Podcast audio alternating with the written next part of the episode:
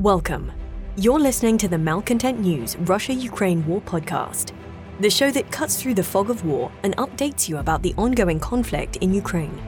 Don't forget to like, comment, and subscribe on Apple Podcasts, Spotify, and Google Podcasts.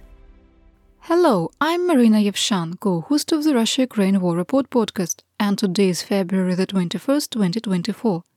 It has been 3,677 days since Russia started covert military operation in Crimea, 10 years and 1 day since the start of the Russia-Ukraine war, and 1 year and 362 days since Russia expanded its war of aggression against Ukraine. Today's podcast looks at events that happened on Tuesday and Wednesday morning. During the podcast, you will find the Russia Ukraine war map helpful to visualize the areas discussed. A link is in the podcast description. The Russia Ukraine war report is compiled by our team from around the world.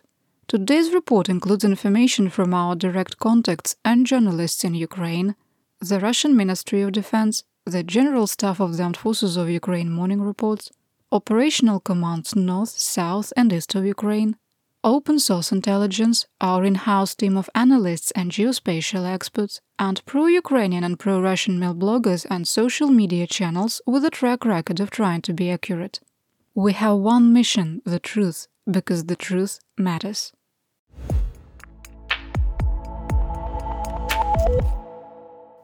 Let's start with the daily assessment. 1.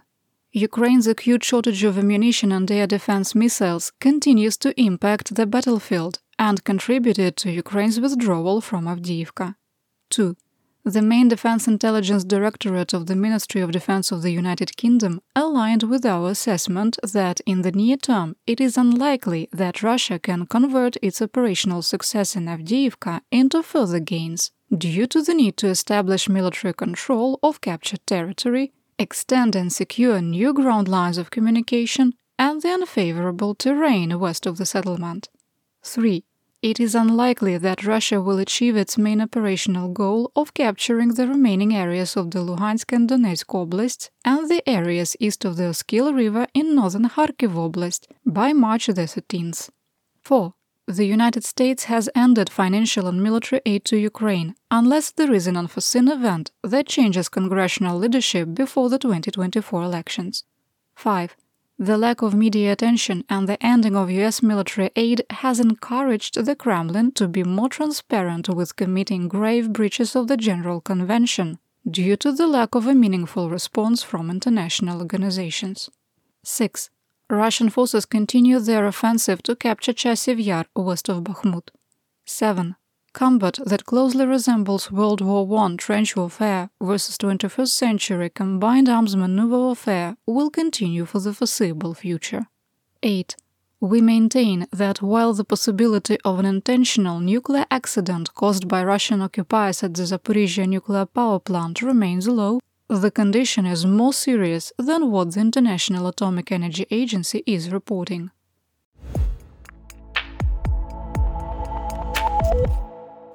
We begin today's war report in Kharkiv Oblast in the Kupiansk area of operation, or AO. Russian and Ukrainian sources reported mutual fighting west of Sinkivka, with no change in the situation. Ukrainian drones targeted Russian infantry fighting vehicles and troops south of Liman Pershi. Russian mercenary mil blogger Wargonzo claimed Russian troops tried to advance on Tabaevka and were unsuccessful. In Petropavlivka, a Russian one-way drone struck a civilian car with three farmers who were returning from checking on their fields. Two men were killed, and the wife of the passenger was taken to the hospital with moderate injuries. In the Kremennaia of Luhansk Oblast, Russian attempts to advance on Terny and Yampolivka were repulsed. In the Lysychansk Russian and Ukrainian sources reported fighting continued in the area of Bilogorivka.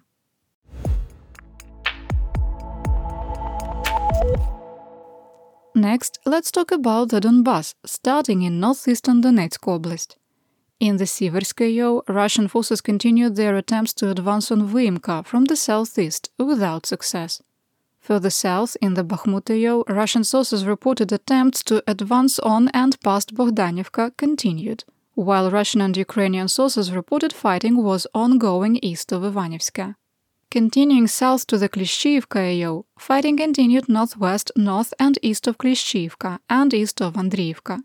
A Ukrainian one-way drone and a Stugna anti-tank guided missile, or ATGM, hit a Russian tank east of Kurdyumivka. The video suggests that Ukrainian forces fired from or on the edge of Zelenopillia, hinting there has been an advance southeast of Andriivka. Kramatorsk was hit by two Kh-22 anti-ship cruise missiles fired by a pair of Russian Tu-22 M3 bombers. An industrial area and an apartment building were hit, wounding six, with one person missing. Nine more apartment buildings were damaged, along with the city's water purification system. Here's the situation in southwestern Donetsk, starting in the Avdiivka AO. A lot happened in the last 24 hours. Russian forces restarted attempts to advance on Stepove with no change to the situation. That is to say, Russian forces continue to get destroyed along the railroad grade. An article in the New York Times citing unnamed senior Western officials and two Ukrainian soldiers claimed that Russia captured between 850 and 1,000 Ukrainian soldiers during the retreat from Avdiivka. The spokesperson for the Tavria Strategic Operational Group, Dmytro Lykhovyi, denied the claim, calling the story, quote, misinformation, but acknowledged that a, quote, certain number of soldiers were missing. Moving to assessment. If Russia captured a full battalion of Ukrainian troops, we would be seeing pictures and videos everywhere, the number claimed in the New York Times is 33 to 50% of the number of Ukrainian troops who surrendered in Mariupol, and it would be the second largest surrender of either combatant since May 2022. In our assessment, the number of missing Ukrainian troops is in the dozens. While claims from soldiers at the platoon or company level can provide some intelligence, no one below the brigade level will have a clear picture. Ukrainian and Russian sources reported that Russian troops were conducting reconnaissance in force east of Lastochkina. A Russian advance with six IFVs and one tank ended catastrophically, with the loss of all six IFVs and most of the dismounts. Overnight, two Russian soldiers were able to enter Lastochkina and were eliminated. On the T505 highway, now the Russian ground line of communication, GLOC, that's a supply line, from Spartak, Ukrainian one-way drones were interdicting Russian logistics. We'll link to a video in our situation report, and there is more information in the podcast description.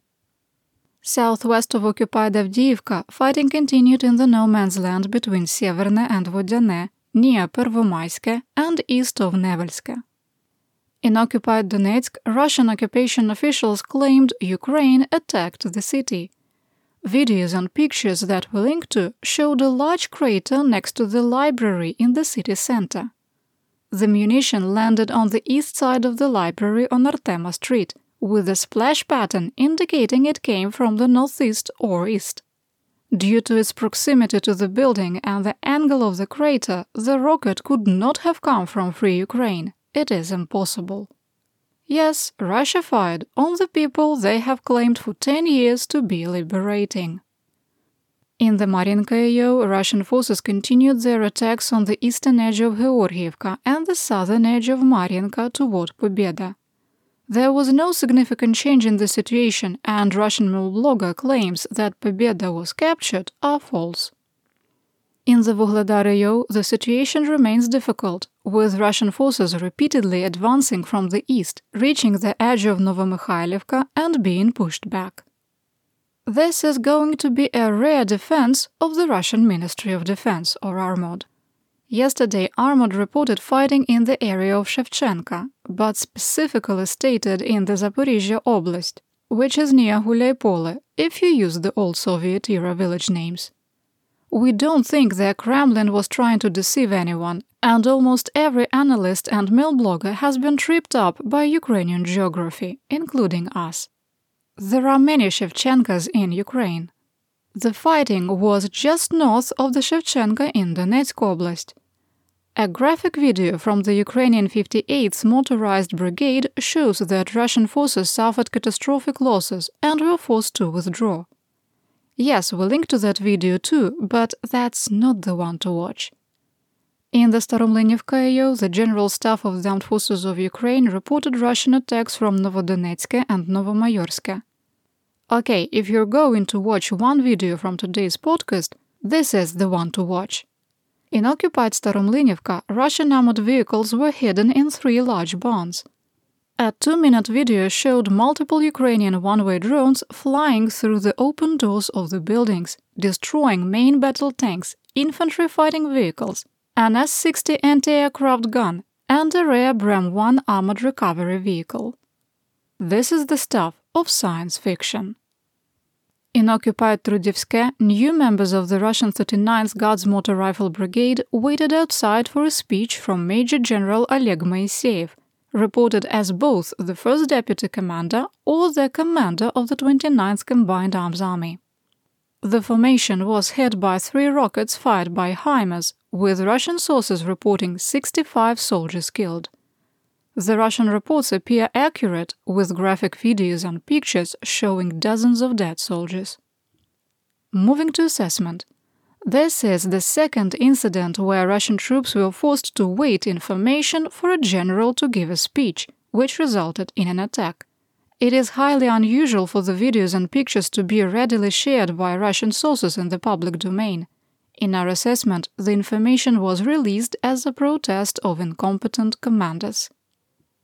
Near occupied Mariupol, the Crimean Tatar insurgent organization Atesh reported that convoys carrying hundreds of burned out pieces of Russian military equipment were being hauled in the direction of Crimea.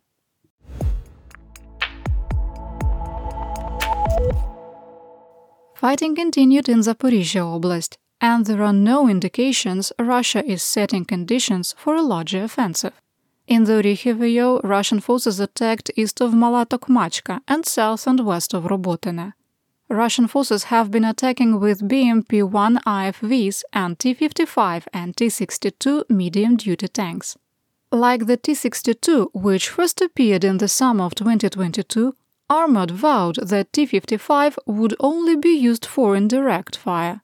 The use of 1960s and 1970s equipment indicates that reserve forces are limited or Russian troops in the Dnipro group have limited access to more modern armor. On February the 18th, Russian soldiers executed at least three Ukrainian prisoners of war, the third incident in a week. There is more information in the War Crimes and Human Rights section.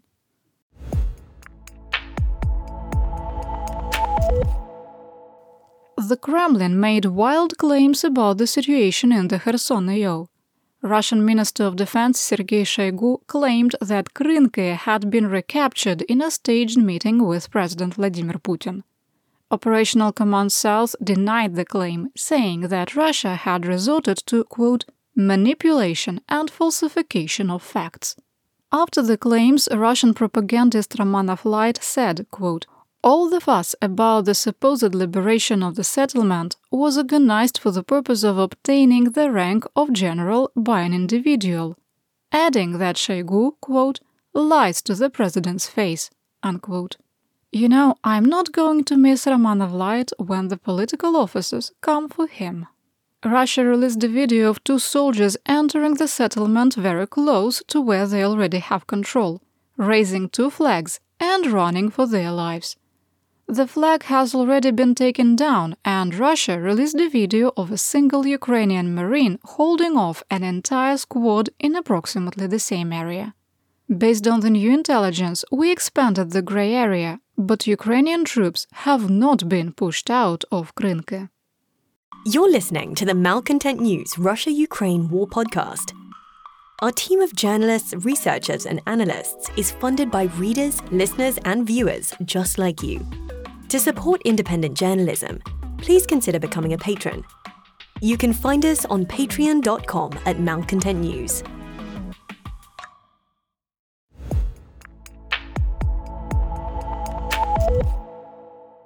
Here is my theater-wide update.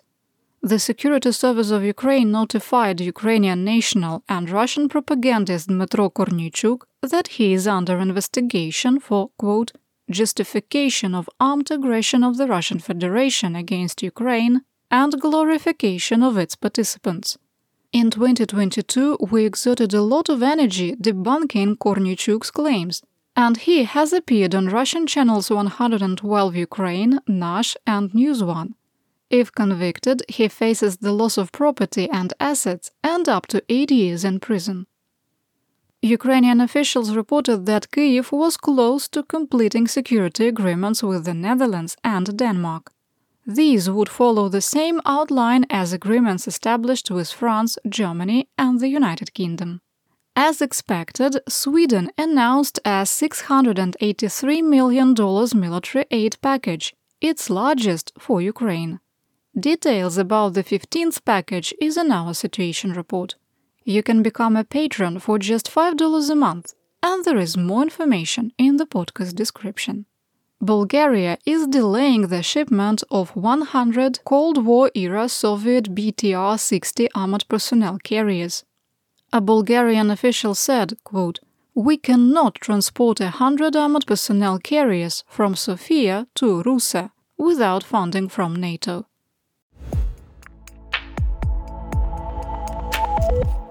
What's going on in the world of Mobiks mobilization and Mir? Rage about the Russian losses at Avdiivka continues to grow. Russian mercenary mil blogger and former private military company Wagner Group fighter 13th tore into Minister of Defense Shoigu after the head of the Russian military gave an interview. Quote, Shoigu talks about the capture of Avdiivka and the defeat of the counteroffensive of the Ukrainian armed forces against the background of Suvorov, Kutuzov, and Zhukov. this doesn't amuse me anymore. They took this poor Avdiivka for almost 10 years, 8 years of positioning, and 2 years of bloody assaults. They killed the people. What the fuck? Vovka from my team still lies unknown where for almost a year on the Avdiivka fortifications. Unquote.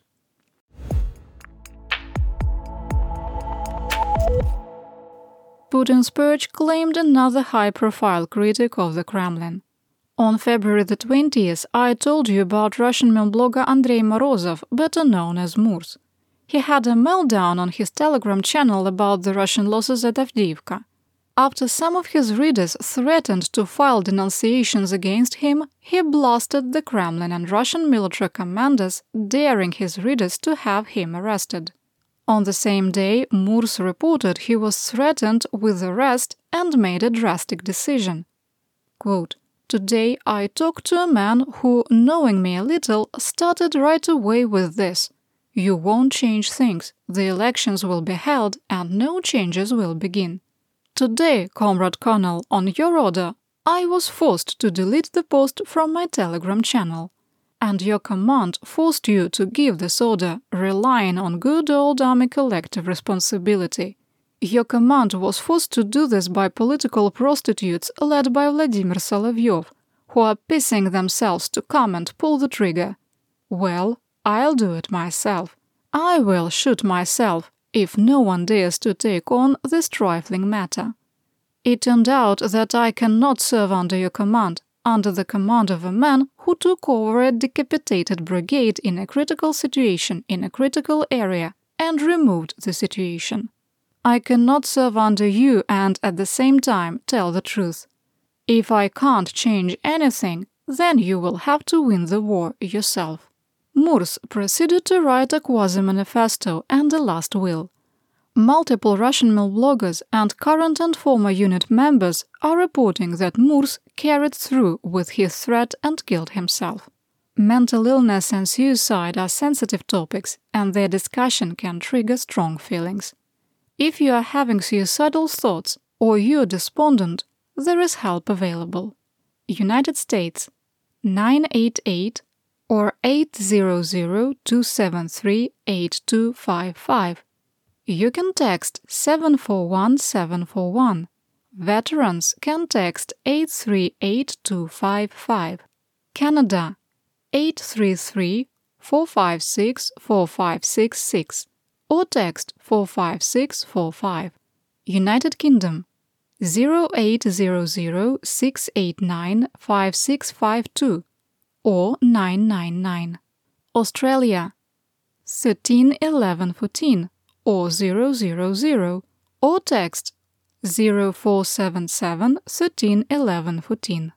New Zealand 0508 828 865 or 111.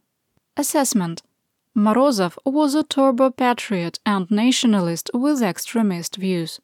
He was also a radio communications expert who helped resolve many issues on the front lines in 2022 and 2023. But Murz was one other thing, one of the last semi-lucid Russian mil bloggers who visited frontline units and did not regurgitate Kremlin propaganda. This is why Morozov was on a collision course with Moscow. So, considering what Romanov Light and 13th wrote yesterday, which one do you think gets visited by the political officers next?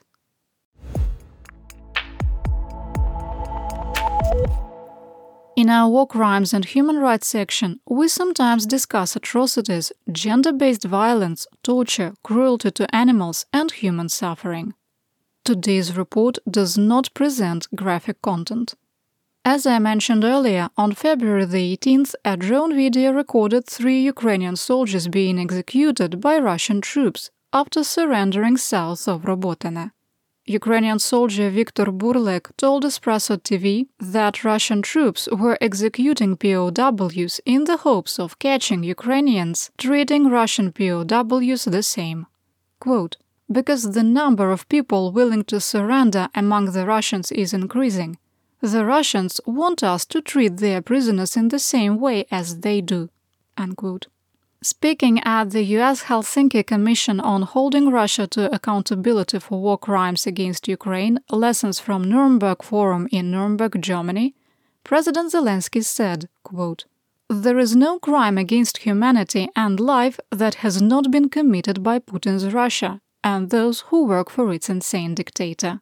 The world saw Ukrainian cities and villages burned by the Russian army. Everyone in the world has at least heard of the mass murders that inevitably follow the Russian tricolor across the occupied territory. It is impossible to come to terms with the pain of families that were separated by Putin's war and the deportation of Ukrainian children. We should also not forget about the millions of Ukrainians who survived under the Russian occupation deprived of even basic human rights. Let there be no obstacles on the way of justice. Just like Nazism, Putin's state must be condemned. I call upon all who are in a position to hasten the coming of real peace. Unquote.